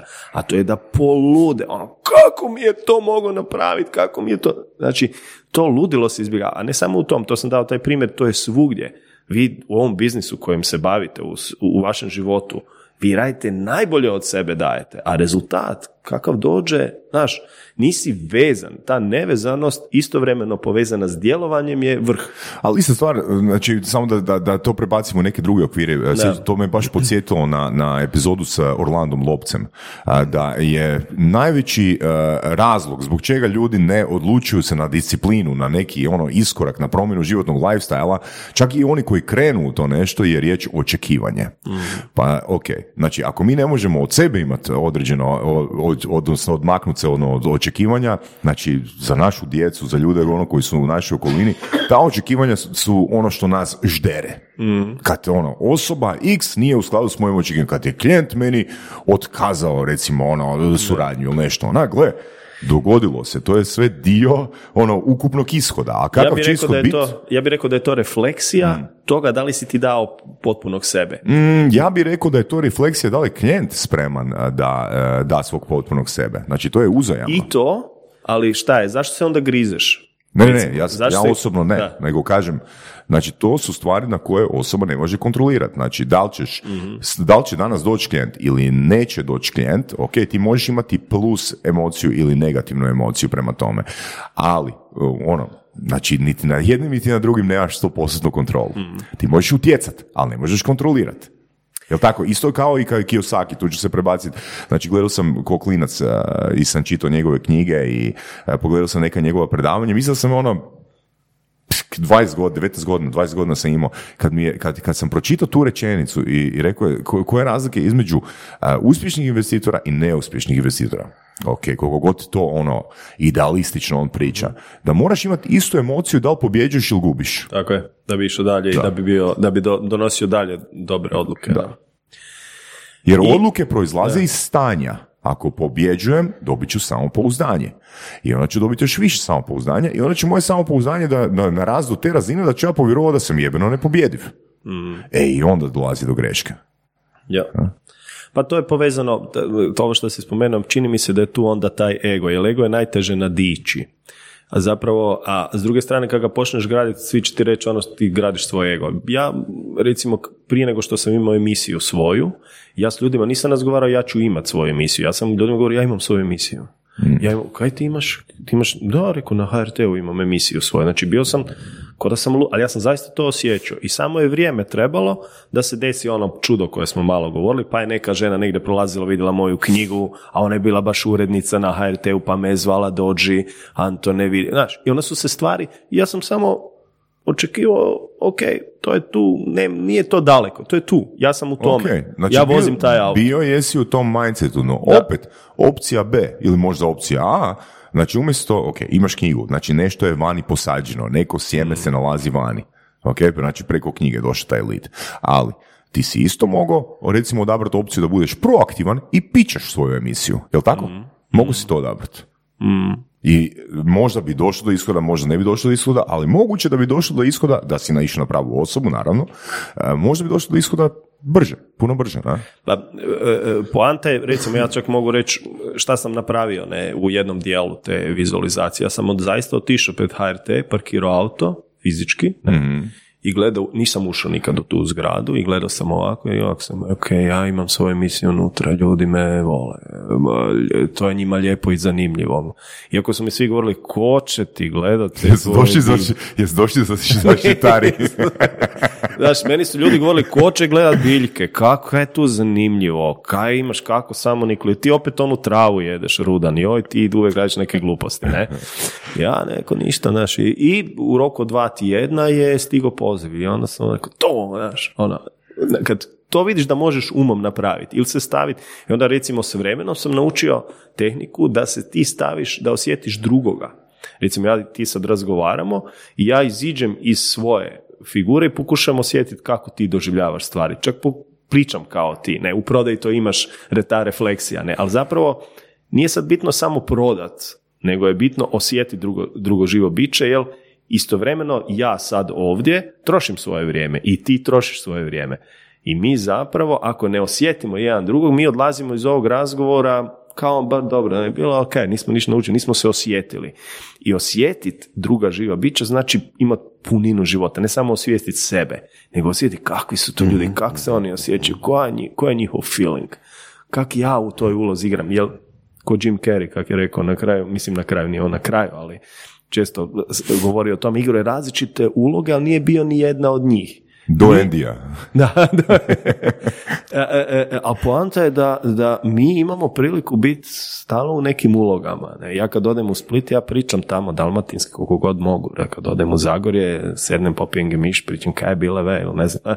Jednostavno, zašto? Ne zato da im se dodvorim, nego da zaista osjetim sve te personality. I onda kad osjetiš druge ljude, vidiš da nisi ti sad toliko taj ego tvoj, kaj si ti sad izgradio, ne sam ja sad, kak sam se predstavio na početku, šumski kuhar, lovac, nabilja, ono, ali bio sam zaista toliko toga koliko sam se družio s ljudima koje sam osjetio i gdje sam se reflektirao. I to je meni lijepo u životu. I, to- I onda šta se događa? Kad ti ljudi dođu u prirodu i kad se makne ego, kad se maknu sve frustracije, ovo ono, i kad vidiš kad ti ljudi osjete, ne znam, na mrežnici slab, kupanje, zdrava klopa, hod, hodenje po prirodi, jednostavni razgovori, ti osjetiš šta živa biće, kako biraju, kako su divni, kakvi god da jesu, i koliko god problema imali kad pričaš ovak s ljudima pa ti donesu ono, pitaš se, Bože mili, kako ti preživiš uopće s toliko problema u životu, ali kad se oljušti to, kad priroda kao jedan učitelj to oljušti, ti viš koliko su zapravo svi ljudi divni. Ne, da je zapravo samo ono između divote i između toga sjedi um. A um je taj ko neka masa koja je napunjena sa milijardu nepotrebnih ili potrebnih informacija i onda, znaš, kad to makneš, ostaje ono, wow, Što bi rekli, software. da. Znaš, ono, ajmo udahnut zajedno. Wow, bog, kako je što. Danas ti ono- pametni sad govori kad trebaš udahnuti jebem u sunca. e, znaš kaj, e, interesantna mi je full priča i interesantno mi je ovaj dio s festivalima, no e, ja bih osobno radi da se fokusiramo na nešto što je sad e, aktualno, s obzirom da je to iza tebe, znači taj dio koji si počeo pričati. Znači ti danas a, si da, učitelj, a, ne znam, trener, nećemo reći life coach, ne volimo ovoga, ili Da. volimo sve jedno, nemamo nikakvu emociju prema smo. Lajkovićima, tako da, e, znači ti danas pomažeš ljudima e, u prirodi da što naprave. Znači ti organiziraš radionice, seminare. Na koji način ti pomažeš i doprinosiš e, ljudima? E, jedan od programa se zove Forest, Forest, Forest Retreat, ne, gdje je zapravo e, ljudi koji dođu kod mene u prirodu dobe alat, ne da režu drvo, To je Marcelo Survival Kit. e, dobe, dobe alat, to ja zovem alat, zapravo tools, na koji način osvijestiti boravak u prirodi. to je, rekao bih, moja krovna zadaća. Ne?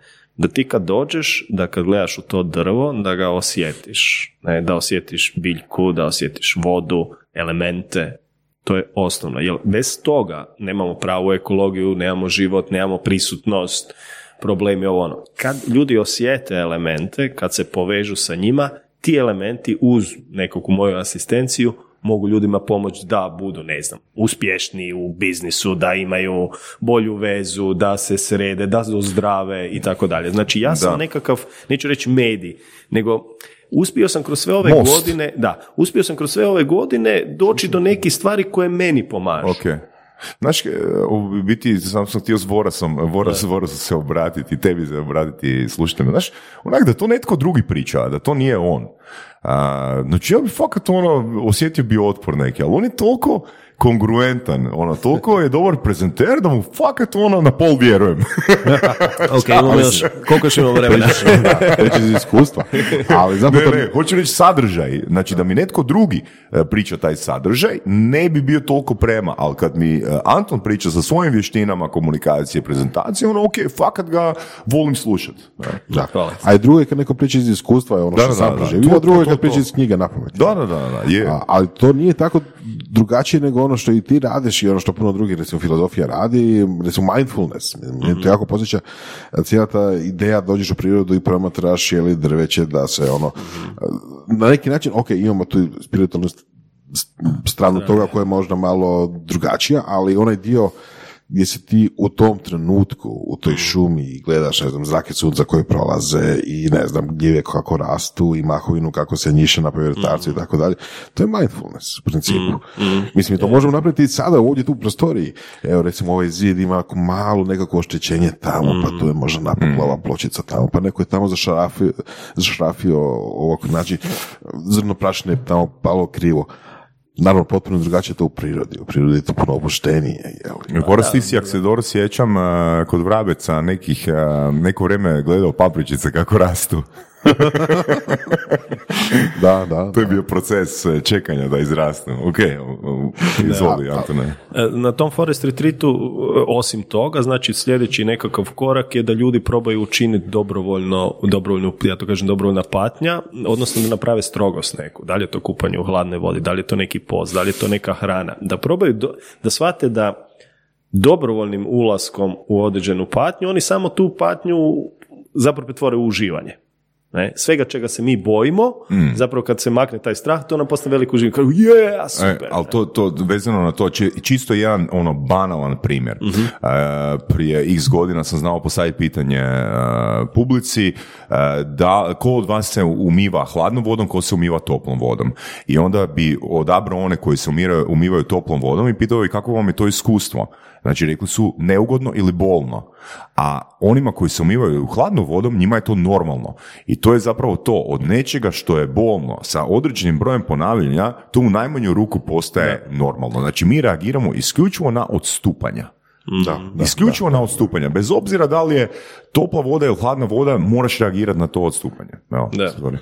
I druga stvar je ono što još, mislim, ove godine sam započeo, ali na proljeće ja uglavnom nove stvari kad uvodim u život, onda ih uvodim na proljeće. Pratim proljeće, ljeto, jesen, zima. Znači, kao u biznisu. Ljudi misle, ej, sad je pravo vrijeme. Hmm. Preporučam da se sve nove stvari koje ćete raditi uvijek radite na proljeće. Zašto? Zato što će to priroda i energija u prirodi pod pomoć tome. E tako, jedno od njih je muški krugovi. Shvatio sam da, da e, e, među nama muškarcima je puno manje kvalitetnog, svjesnog, prisutnog druženja mm nego kod žena. Žene imaju ženske krugove, moćne su, nalaze se, izražavaju emocije, ovo ono. U muškim krugovima mi smo čak i kad smo sami prilično zakočeni s određenim ego stanjem ili s određenim pokazi, određenim natjecanjem. Prije alkohola i poslije I prije i poslije. Ali, ok, mi se znamo zabaviti, mi znamo da izvija, igrat nogomet, igrat nekakve igre, ono, međutim, svjesno zapravo se otvarat svjesno zapravo proplakat, donijeti svoj problem e, na stol, otvoriti svoje srce, biti zagrljen od muškarca, a da nisi proglašen gejom ili ne znam nečime što ljudima ne paše, je danas ono, ko, kad smo se mi zadnji put grlili, a da ne kažem ljubili, a da ne kažem e, e, rekli ono, uz tebe sam, ono, ti si moj brat, ti si moj ono, ono, inspiracija si mi u životu. Zaista, pokazivanje emocija kod muškaraca je prilično zakočeno. I taj nekakvi, ti nekakvi muški krugovi, pošto sam prošao najbrutalnije e, lokacije u Hrvatskoj, u prirodi, želim da ih radim u prirodi. Znači prvi sam napravio na Sljemenu, drugi smo napravili na Kamačniku i na Mrežnici jedan. I e, isto sam shvatio koliko god mi možemo određenim tehnikama i još je super kad priroda to pridonese. Jer neki muški krugovi koji se događaju u Zagrebu događaju se u zatvorenim prostorijama. Onda ljudi dođu, pričaju i sve to bude ok, međutim fali taj ono ono izvorni ono, ono iz nas da izađe, a priroda tu pomaže kad ti dovoljno hodaš, kad si ti dovoljno izvičeš, zapravo ponašamo se kao pleme ili kao čopor. I to je nešto di se bude ti instikti onako, znaš ono, postajemo zvijeri. I, a s druge strane smo mekani, otvoreni, ljubavni, znaš, priroda je takva, ono, drvo je prekrasna breza, ali pada na tebe ubićete, ne, razumiješ, tako da na neki način mi gradimo svoju snagu ali i svoju nježnost. Ne, to su te dvije strane koje su Ko nekako... disciplina i sloboda. Tako je. I, I druga stvar je da zapravo e, osim nekakvih, e, ono što smo se dotakli tantre, e, muškarci uvijek naravno interesira, a još ta kako moja erekcija, kako ja svoju seksualnost da prebacim u biznis ili kako da napokon nađem pravog pa, partnera. Pa evo, to su nekakve, nekakve ovoga smjernice. I ovo je fakat interesantno. Ok, što i ti imaš za reći kad te postavi pitanje kako da ja svoju seksualnu energiju prebacim u biznis? Pa, ako ne znam, ne znam Kontejner Viagre košta toliko dolara. pa zapravo je, e, mi kad, mi kad mislimo seksualno, obično mislimo na neke žene ili na neke muškarce ili na nešto ovisno o našoj orijentaciji.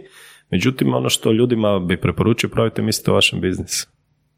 E, za vrijeme e, pojačane e, seksualne ekscitacije. Tako je, da. Znači, doslovno, doslovno ono... Čekaj, čekaj, čekaj, čekaj. To moramo malo, malo objasniti. ok, da li misliš na onaj dio biznisa kad, ne znam, ono, ispunjavaš formulare i onaj dio biznisa kad gledaš stanje na računu ili onaj dio biznisa kad, ne znam, ono... Onaj dio biznisa kad nemaš kemijsku u ruci. Da. doslovno, doslovno, evo, ja bit ću brutalan, ovoga, e, e, dobiješ račun. Ne znam ko je to Mislim da je, dobro, nije bitno ko je rekao. Uglavnom, e, kad gledamo račun, koja meditacija prema njemu? On je dokaz moje platežne moći. Jel? Ne gledaš joj došao je račun.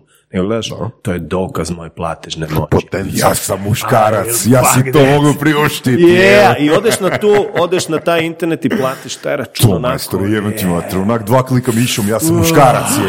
daj mi još, daj mi još. Znaš, e, e, naravno, nećeš izvaditi jel, ono što imaš dolje i sad tu nešto, možeš. Ne, možeš. Meni, meni, ne smeta, sam si doma pa na internetu može to. Ali seksualnost nije samo penetracija, masturbacija, on je taj osjećaj, uuu, znaš, rudan, slušaj ovo, jebim u materinu, ja sam muškarac, neću ja internet, ja idem u banku, jebote. U poštu. ja idem fizički tam, jebote.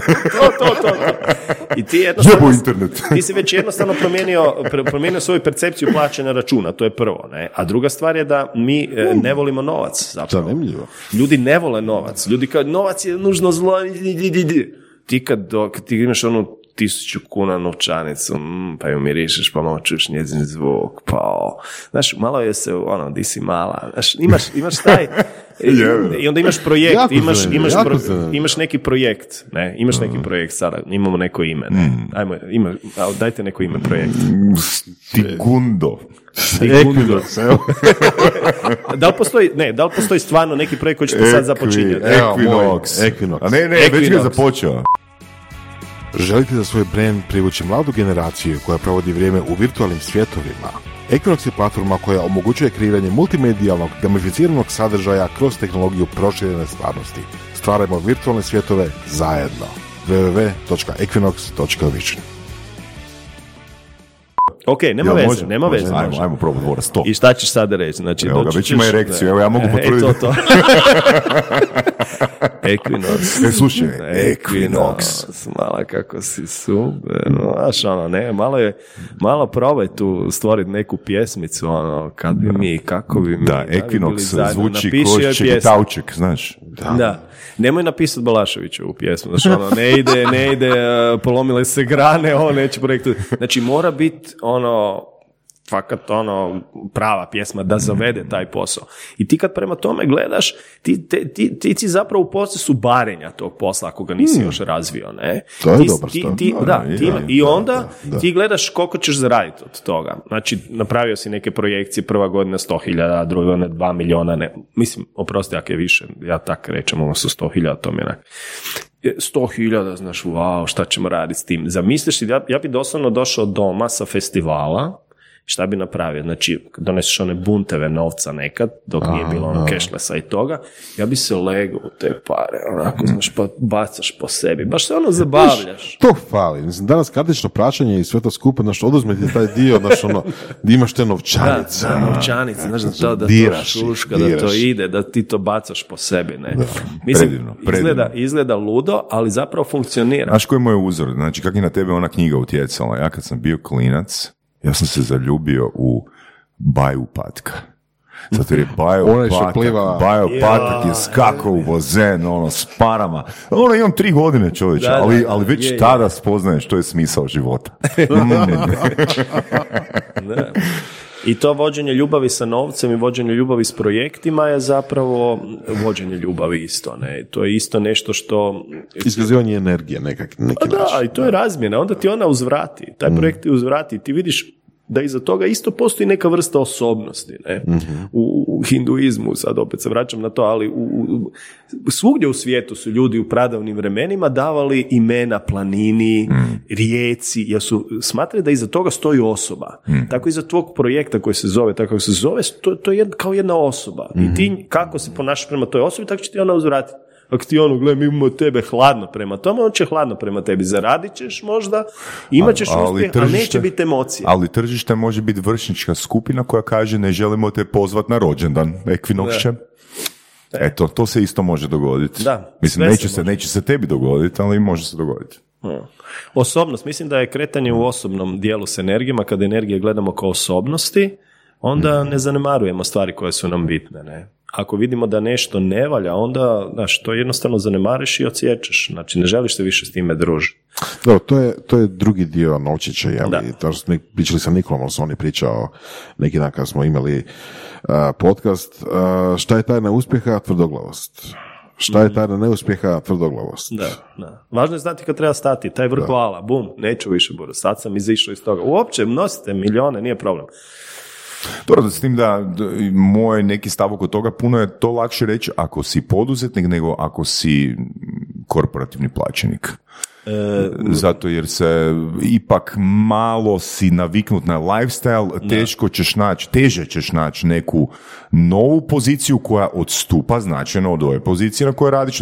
Definitivno ćeš lakše u nekom drugom sustavu, lako ćeš u nekom drugom sustavu naći istu poziciju, ali baš da- da promijeniš karijeru Da. nije baš tako lako. Danas ljudi daju najviše otkaza ikad. To, to znate, to ste čitali, ste čuli. Poanta je e, kad dođu vremena u kojima se preispituje čovjek, kao što je sad ta korona i cijela ova naša nekakva e, priča koju imamo oko sebe i u sebi, ljudi sad, aha, ne moram više tako, aha, ne moram više ovako, ja ne moram sad trčat na sastanak u Pulu i Split da bi bio na sastanku, nego radimo to zoomom, bum, bum.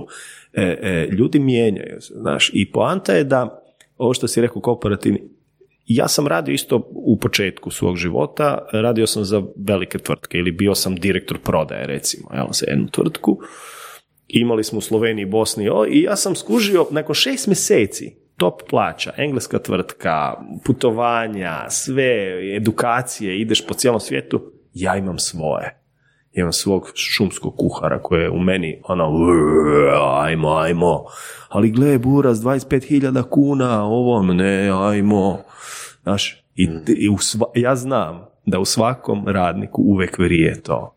Neki izađu, neki nađu bolje mjesto, neki nađu lošije, ali naš biznis je naš, du, to je naše duh, to je naša duhovnost. Znaš, to je, to je, opet kad smo se dotakli filmova, e, meni je još jedna super scena iz filma American Beauty. Dobro. Kad uh, Kevin Spacey odluči dati otkaz i ide peć uh, burgera. Jer, jer je zapravo ono, rekao sam sebi, gle, ja sam najsretniji bio kad sam onak imao 17 godina, kad sam izlazio van, kad sam još radio, pekao sam burgere. Idem ja sad opet peć burgere. Da, da, da. Pa tu je potrebno je malo hrabrosti, ali generalno ono što je, je uvijek možeš dok si na jednom radnom mjestu projecirati drugo.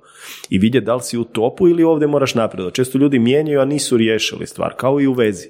Znači ti hoćeš promijeniti e, vezu, a nisi riješio stvar. I onda dođe druga djevojka, žena ili kogod i donese istu ili još gore.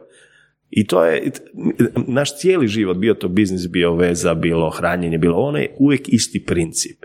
Riješi svoje testove i zadatke, ako ne znaš koji su, pronađi ih. Jesi čitao Dejdu, jesi, jel da? David, David Dejda.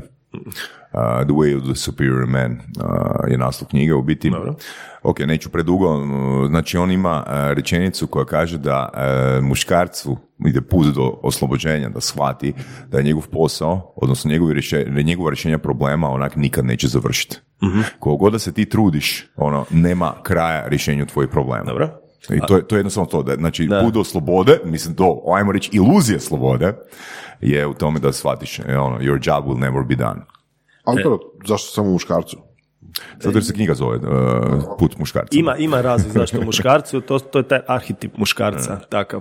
Imamo puno arhetipa muškaraca, mislim puno pet i osam, jel budemo, možemo kasnije malo o njima, ali ono što sam ti htio reći, muškarac generalno uvijek ima jedno, jedan problem, a to je da mislim nije dovoljan.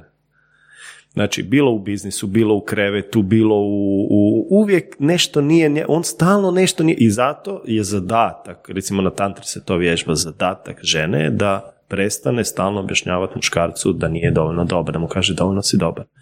Super si tako kakav jesi. Odlično, nama to treba da nam... I onda se to zaustavlja kod muškarca i on stvarno postane proaktivan. Dok si ti proaktivan da bi zadovoljio to da nisi dovoljno dobar, jer mi kad se rodimo, najprije nas tata uvjeri da nismo dovoljno dobar sin, onda nas uvjeri e, e, e, mama da nismo dovoljno dobri u školi, onda nas u školi uvjeravaju da nismo dovoljno dobri. Čak i oni koji imaju petice odlično sve završe, šta, šta možemo vidjeti? Puno trauma, puno frustracija. Jer konstantno je muškarcu nije dovoljno dobar. A žene, žene imaju drugu najveći problem, a to je da one stalno misle da će muškarac donijeti ljubav a one same po sebi su ljubav. One same po sebi su predstavnik ljubavi. Nemoj stalno tražiti od muškarca da on bude taj koji, naš ono, princ na bijelom konju, ne. ti si zapravo princeza na bijelom konju, ti si ta ljubav. I kad muškarac prestane stalno od žene traži da, da, da mu ona objasni da je dovoljno dobar, a on počne sam razumijeva da je dovoljno dobar i kad žena prestane tražiti od njega da bude princ na bilom konju, postaje prava veza, postaje ono, mislim postaje, to je baza, recimo, jel?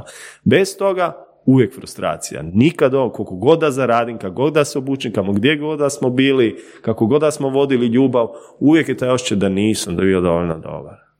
Ja. A ona uvijek ima osjećaj da ah, nikako da dođe moj princ na bijelom konju koji će mi donijeti ljubav. E, I to sad, ta krucijalna misla, ona se širi na sve područje života. I onda možeš vidjeti kao, ne znam, mi zapravo imamo samo četiri aktivnosti. Jedemo, spavamo, razmnožavamo se i branimo. Ništa drugo mi ne radimo u životu. Jedemo, znači jasno je, branimo se, gradimo kuću, imamo državu, vojska, kupili avione, već šta već, jel, branimo se, imamo neki biznis, zove se firma tak i tak, ne.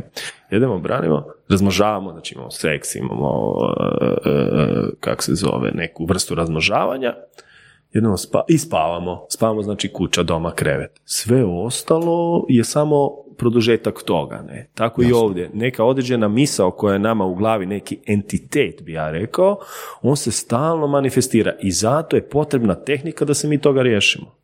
I opet kažem, vraćam se sad opet EPP za mene, u tom smislu šuma tu pomaže. Znači ti dođeš tamo, pa do, evo šta, prohodao sam, dovoljno sam dobar, popio sam vode iz izvora, dovoljno sam dobar. Znaš, i ništa mi nije. da, ali sad e, velim, e, tu, tu se sjećam 2015. E, godine i Gipardiljosa kad je držao prvi nastup za nas, baš za naš community i na kraju je održao kao završnu riječ I kao kaže, ok, svi ste bili oduševljeni, um, bili ste, ajmo reći, prevareni u smislu ono s magijom, sentimentalizmom, ono vidjeli ste te čarolije. Ali zapravo prava čarolija uh, nije u tome što ste vi doživjeli sad, nek prava čarolija je da tih sat i pol niste razmišljali o svojim problemima. I to je zapravo uh, Magic Show ili uh, u, u, ono, u svojoj srži. Znači, Magic Show, odlazak u prirodu ili može biti odlazak u kino ili odlazak u kazalište, ili odlazak na putovanja. Sve to ima uh, ono temeljni ishod samo se odmaknut iz okvira uh, svojih trenutnih problema da možda promijeniš percepciju Da. i vidiš taj problem malo Mo- drugačije. to može da. biti, koliko si ti sad već spomenuo uh, uh, filmova, koliko Mm, to knjiga. može biti film, tako, Znači, da, da, da, to je neki utjecaj, o, a problem je što e, prije nego što otiđeš gledat film, da li si ti otišao da zaboraviš ili da se sjetiš. Ja često to kažem i za vođenje ljubavi. Da li vodimo ljubav zato da zaboravimo kakav nam je bio dan ili zato da se sjetimo tko smo.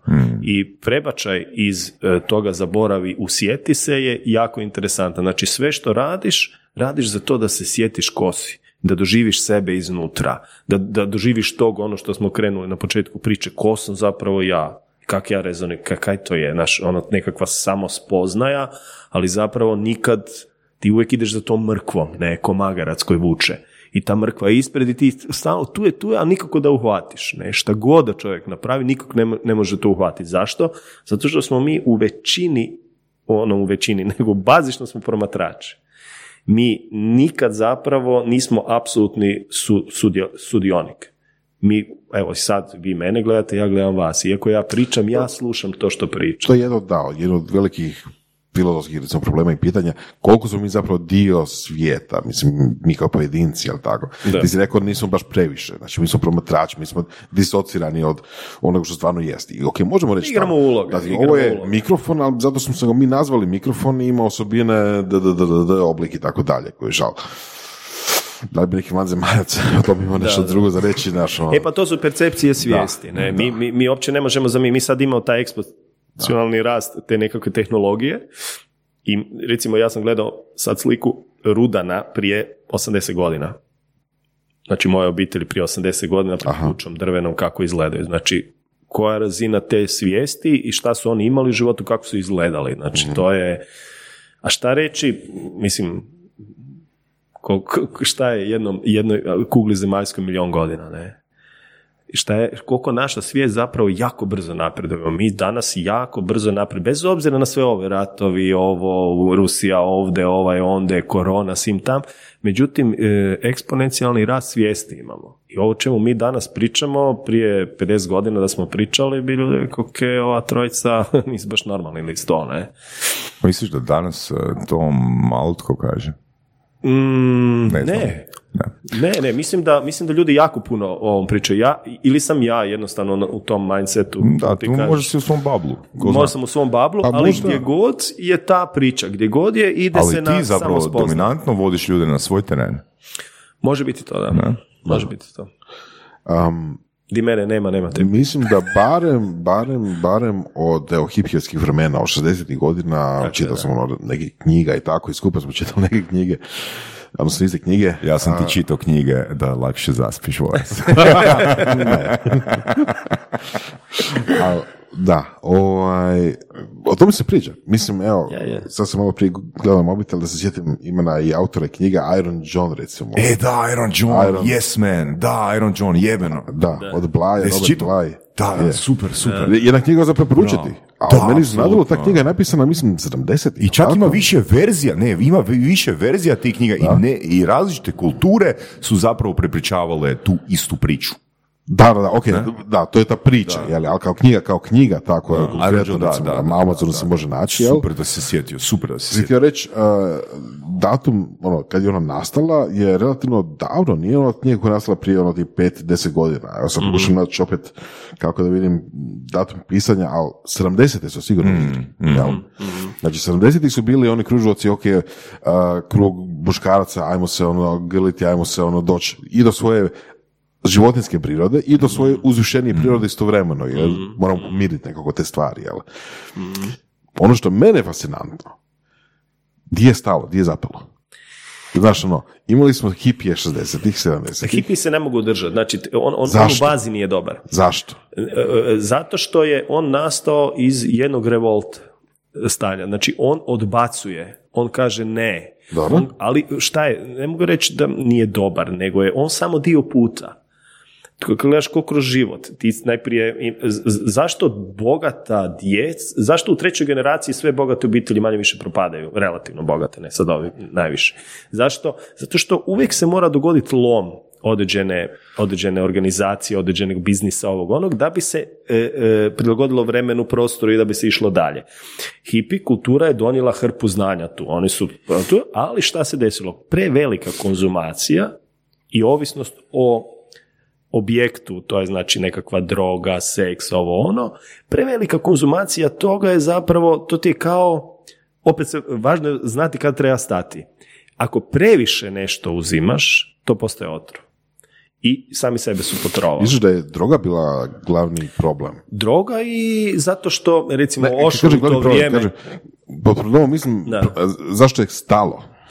Evo, zašto je stalo Ošu? Ošo koji je bio ono, ne znam koliko ste njega proučavali, ne, bio je sad da. i neki film, uh, on, je, on je stvorio tu neku zajednicu koja je kao super, po svim tim elementima, meni je to super izgledalo, samo u, u, u priči. U teoriji, da. Da, u, u realnosti to izgleda drugačije. Zašto? Jer mi i dalje smo ljudska bića koja želimo imati svoju kuću, svoju ženu, svoju djecu, svoj posao.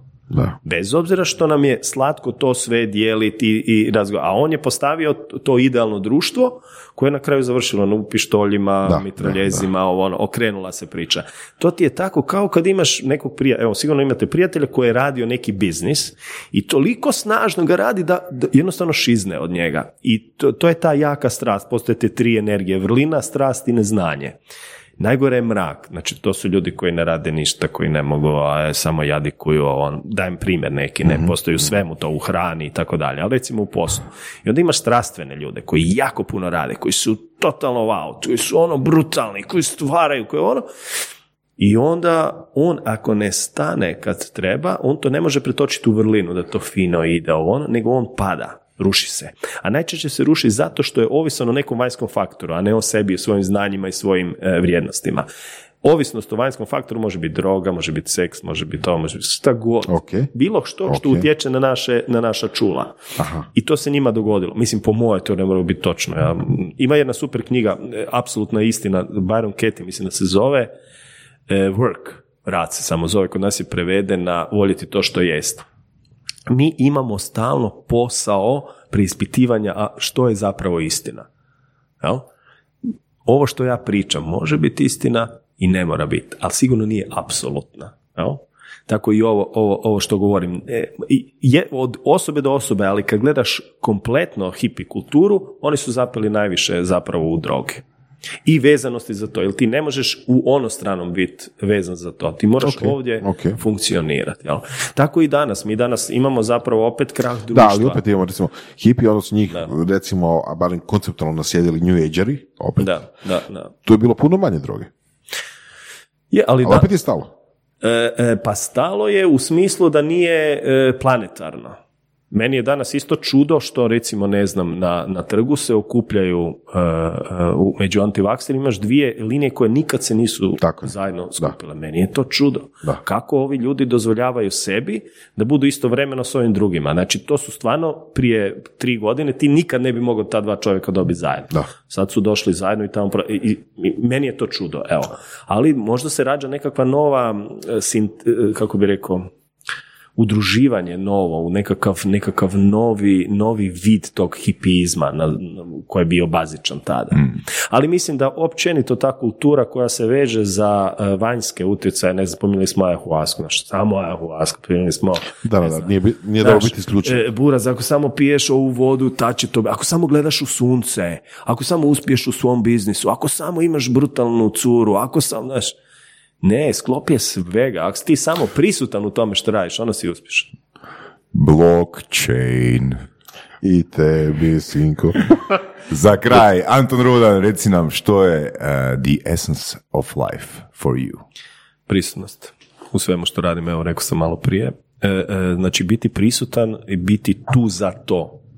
najbolje što mogu, najbolje što znam i osjetiti to. Znači ne samo biti raditi tehnički, nego zaista osjetiti emotivno što mi sad tu radimo. O, ovaj razgovor koji sam radio s vama je top mog života, zato što sam tu sada.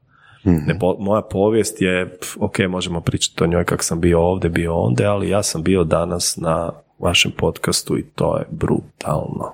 Je, definitivno. I mislim da se mi slažemo i svaki novi podcast i svaki nova priča, svaka nova osoba koju poznamo, u trenutku smo, u, u ovom smo trenutku i razgovaramo baš o tome i najbolje nam je do sada. Eto, ja predlažem Voraz da prilikom objave ove epizode stavimo par linkova, možda neće ljudi čitati knjige, ali ima dobrih sažetaka na bazi 5-10 minuta recimo na temu Iron Johna ili uh, sličnih koje smo spomenuli. Mislim da je to zgodno za pogledat. Apsolutno. Ok. Antone, puno ti hvala na gostovanju i hvala Marcelu kao preporučitelju i, i, i dobrom prijatelju koji uh, brine oko super kvalitetnog, interesantnog i inspirativnog i ono perceptivno uh, drugačijeg sadržaja ovoga u surovim strasti, jer svi od toga učimo. Hvala. Hvala vam, dečki. Slušali ste podcast Surove strasti, broj jedan audio podcast u regiji. Ako vam se sviđa, lajkajte. Ako se slažete sa gostom, komentirajte ili ako se ne slažete, komentirajte, lajkajte i nada sve šerajte tako da i drugi ljudi mogu saznati za surove strasti. Čujemo se i do slušanja.